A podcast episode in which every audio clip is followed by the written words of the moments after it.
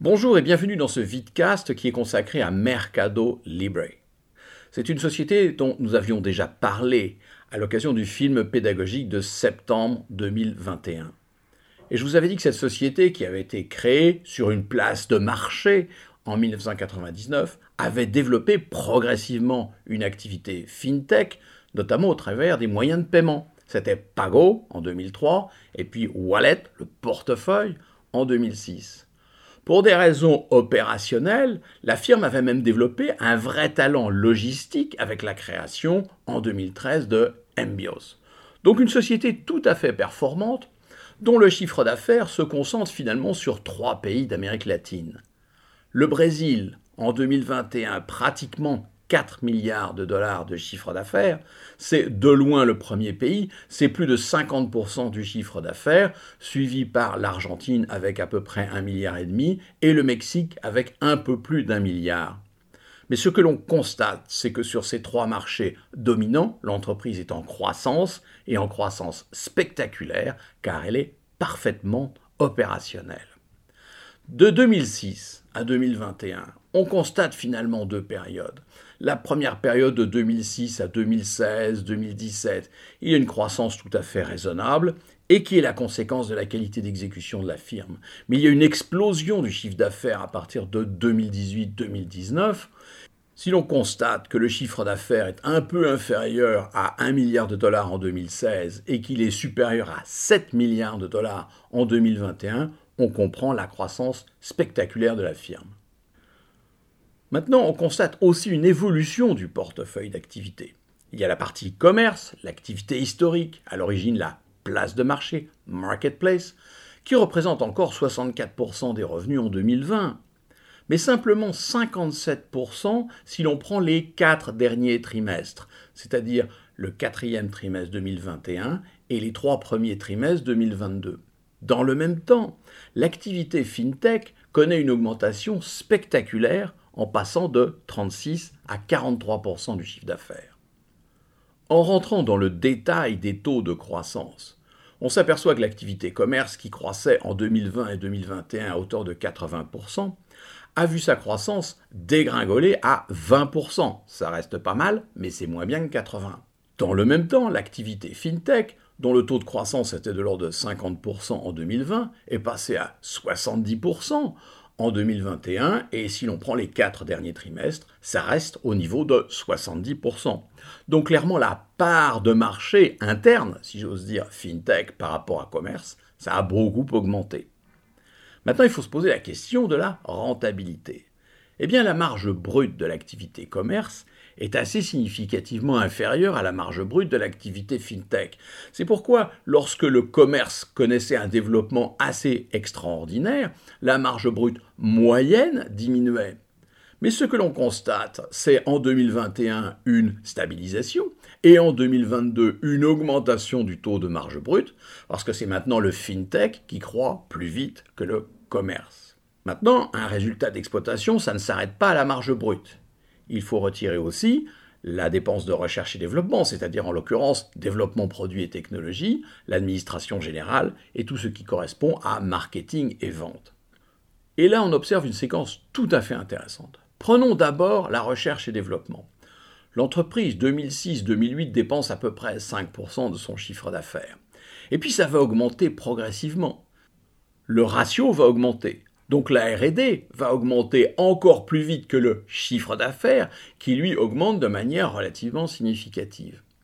En 2015-2016, on constate un investissement tout à fait significatif en recherche et développement. C'est finalement la préparation de la croissance dans le FinTech. Et au lieu de dépenser 5%, on est plutôt à 12%. Ensuite, une fois l'investissement R&D réalisé, on va constater progressivement un certain nombre d'économies d'échelle sur la recherche et développement, mais ça reste quand même au niveau de 8 à 9% en 2021. Même observation, mais avec un décalage dans le temps au niveau sales et marketing. On avait un chiffre qui représentait 45% du chiffre d'affaires en 2006, c'était le moment où il fallait investir dans le développement du business. Ensuite, on constate des économies d'échelle et il y a une réduction du ratio sales and marketing sur revenus de 45 à 20%. Et une fois que la R&D a fait l'effort de développement produit, le marketing prend le relais. En 2017, 2018 et 2019, il y a une augmentation spectaculaire des dépenses de vente et de marketing qui vont remonter à 35% du chiffre d'affaires. Et puis ensuite, il y a diminution et on est en train de revenir aux alentours de 20%. Donc vous voyez qu'il y a d'abord l'investissement en R&D qui va coûter de l'argent, c'est un investissement. Ensuite, on va investir dans le développement commercial. Tout ceci va bien évidemment avoir un impact sur le résultat d'exploitation. Dans le même temps, les dépenses d'administration, les dépenses tout à fait indirectes, la comptabilité, le siège social, les activités de support vont connaître des économies d'échelle relativement régulières dans le temps. Elles représentaient 15% en 2006-2008, elles représentent aujourd'hui à peine plus de 5 à 6%.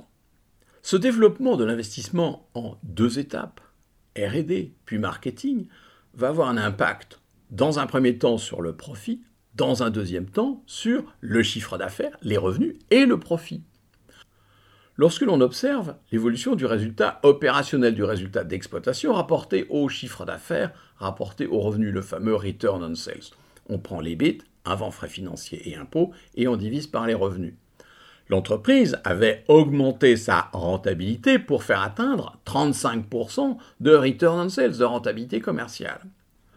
Ensuite, sous l'effet combiné, d'abord de l'investissement en recherche et développement, puis de l'investissement commercial et marketing, le résultat d'exploitation a fortement baissé et est même devenu négatif en 2018-2019 pour redevenir modestement positif en 2020, puis croître à nouveau en 2021. Comme je vous l'indiquais précédemment, le chiffre d'affaires a suivi. C'est-à-dire qu'à partir de 2018, on observe une augmentation extraordinaire du chiffre d'affaires, mais pour augmenter les ventes, il faut d'abord investir.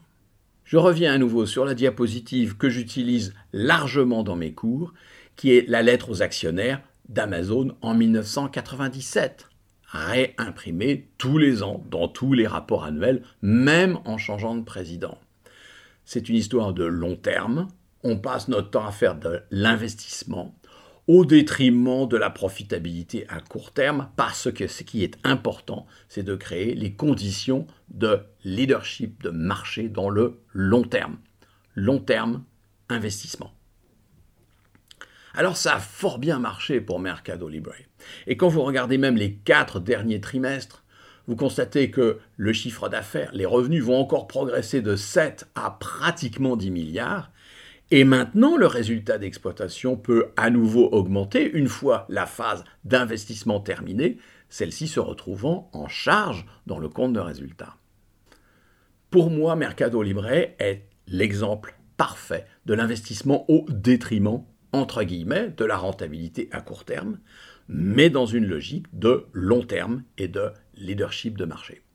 Alors tout ceci va avoir à l'évidence un impact sur le cash. Vous vous rappelez que dans les capitaux engagés, il y a d'abord le cycle de conversion du cash, autre mot pour le besoin en fonds de roulement. Premier poste du cycle de conversion du cash, les stocks. Il n'y a pas de stock chez Mercado Libre, à part quelques terminaux quelque part sur les points de vente. Clients en augmentation, puis diminution, puis une légère augmentation. Évolution à peu près parallèle au crédit fournisseur pendant un certain nombre d'années, c'est-à-dire jusqu'à 2017. Et puis la réduction du crédit client va être largement supérieure à une légère baisse du crédit fournisseur en 2018 et 2019. Donc le besoin en fonds de roulement va devenir très fortement négatif. Par contre, 2020, le crédit fournisseur et le crédit client augmentent. 2021, le crédit client augmente et le crédit fournisseur baisse. Donc le besoin en fonds de roulement, qui représentait en négatif pratiquement 130 jours de chiffre d'affaires, reste négatif, mais à hauteur de 50 à 60. Donc il y a une augmentation du besoin en fonds de roulement. C'est pas très bon pour le cash. Au niveau des investissements industriels, les fameux CAPEX, l'entreprise avait un niveau d'investissement de l'ordre de 5, 6, 7% de ses revenus. En 2021, il y a augmentation de l'investissement parce qu'il faut investir pour être capable de produire et dégager des revenus. Alors vous voyez qu'il y a un renforcement de l'actif immobilisé, il y a un besoin en fonds de roulement qui était très négatif et qui est moins négatif, et dans le même temps, il faut investir dans les actifs de l'activité FinTech. Donc les capitaux engagés, dont je vous disais en 2021 qu'ils représentaient un chiffre relativement négatif ou tellement proche de zéro que finalement l'exploitation apportait elle-même son financement de croissance, eh bien on n'est plus du tout dans la même logique. Aujourd'hui, les capitaux engagés sont positifs, ce qui reflète la croissance et l'investissement de la firme dans le développement de son activité, entre guillemets, industrielle. Alors clairement, le chiffre d'affaires augmente, mais maintenant les capitaux engagés, au lieu d'être négatifs, représentent à peu près 2 milliards de dollars. Il faut financer cette croissance. La croissance consomme des ressources financières. Vous vous rappelez, les investissements industriels se renforcent, le cycle de conversion du cash est moins favorable, et le FinTech amène ses actifs, qui représentaient 1,5 milliard il y a à peu près 3 ans, et c'est 4,3 milliards de dollars aujourd'hui. Comment finance-t-on la croissance ? Il y a deux manières de financer la croissance, les capitaux propres et l'endettement. Dans les capitaux propres, vous avez le résultat net et les augmentations de capital. Alors passons rapidement sur le résultat net. Il est positif, mais il est modeste par rapport aux besoins de financement de la croissance, 83 millions de dollars en 2021. La même année, en 2021, l'entreprise va procéder à une augmentation de capital, au moment d'ailleurs où le cours de bourse est quasiment à son plus haut. Mais cette augmentation de capital va être consacrée au remboursement des notes convertibles, c'est-à-dire d'obligations convertibles pour faire simple, et une simplification du bilan. Donc il ne s'agit pas véritablement d'argent frais pour pouvoir financer la croissance. Alors l'endettement financier net, qui était largement négatif, va devenir un peu positif. Fin du troisième trimestre 2022, environ 300 millions de dollars. Alors par rapport à une capitalisation boursière de 48 milliards de dollars, on est d'accord, c'est relativement très modeste. Mais demain, il va falloir à nouveau augmenter les capitaux propres. Comment se porte le cours de bourse de Mercado Libre ? Je vous avais montré une augmentation extrêmement significative. Et il est tout à fait clair qu'après avoir connu une trajectoire boursière un peu modeste jusqu'en 2015, il va y avoir une accélération jusqu'en 2019 et une explosion en 2020-2021 pour atteindre pratiquement 1700, 1800, 1900 dollars par action.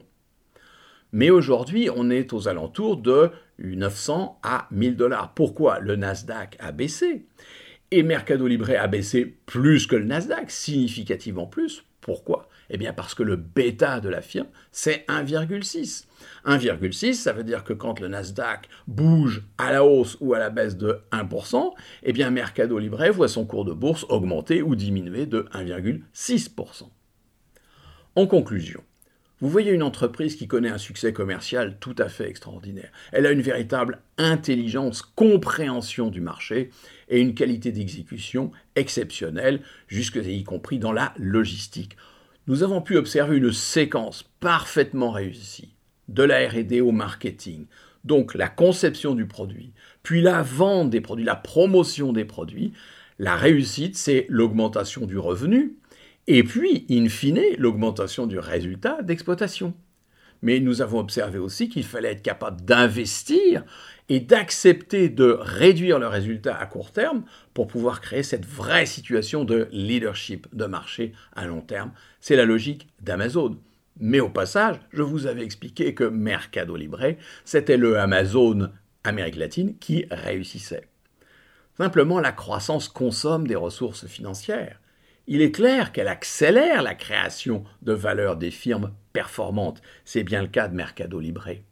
Mais si aujourd'hui tout est parfait et le bilan reste relativement très équilibré au sens de l'endettement financier net par rapport à la capitalisation boursière, demain, clairement, il va y avoir quelque chose de tout à fait intéressant à observer, c'est l'évolution du financement de Mercado Libre.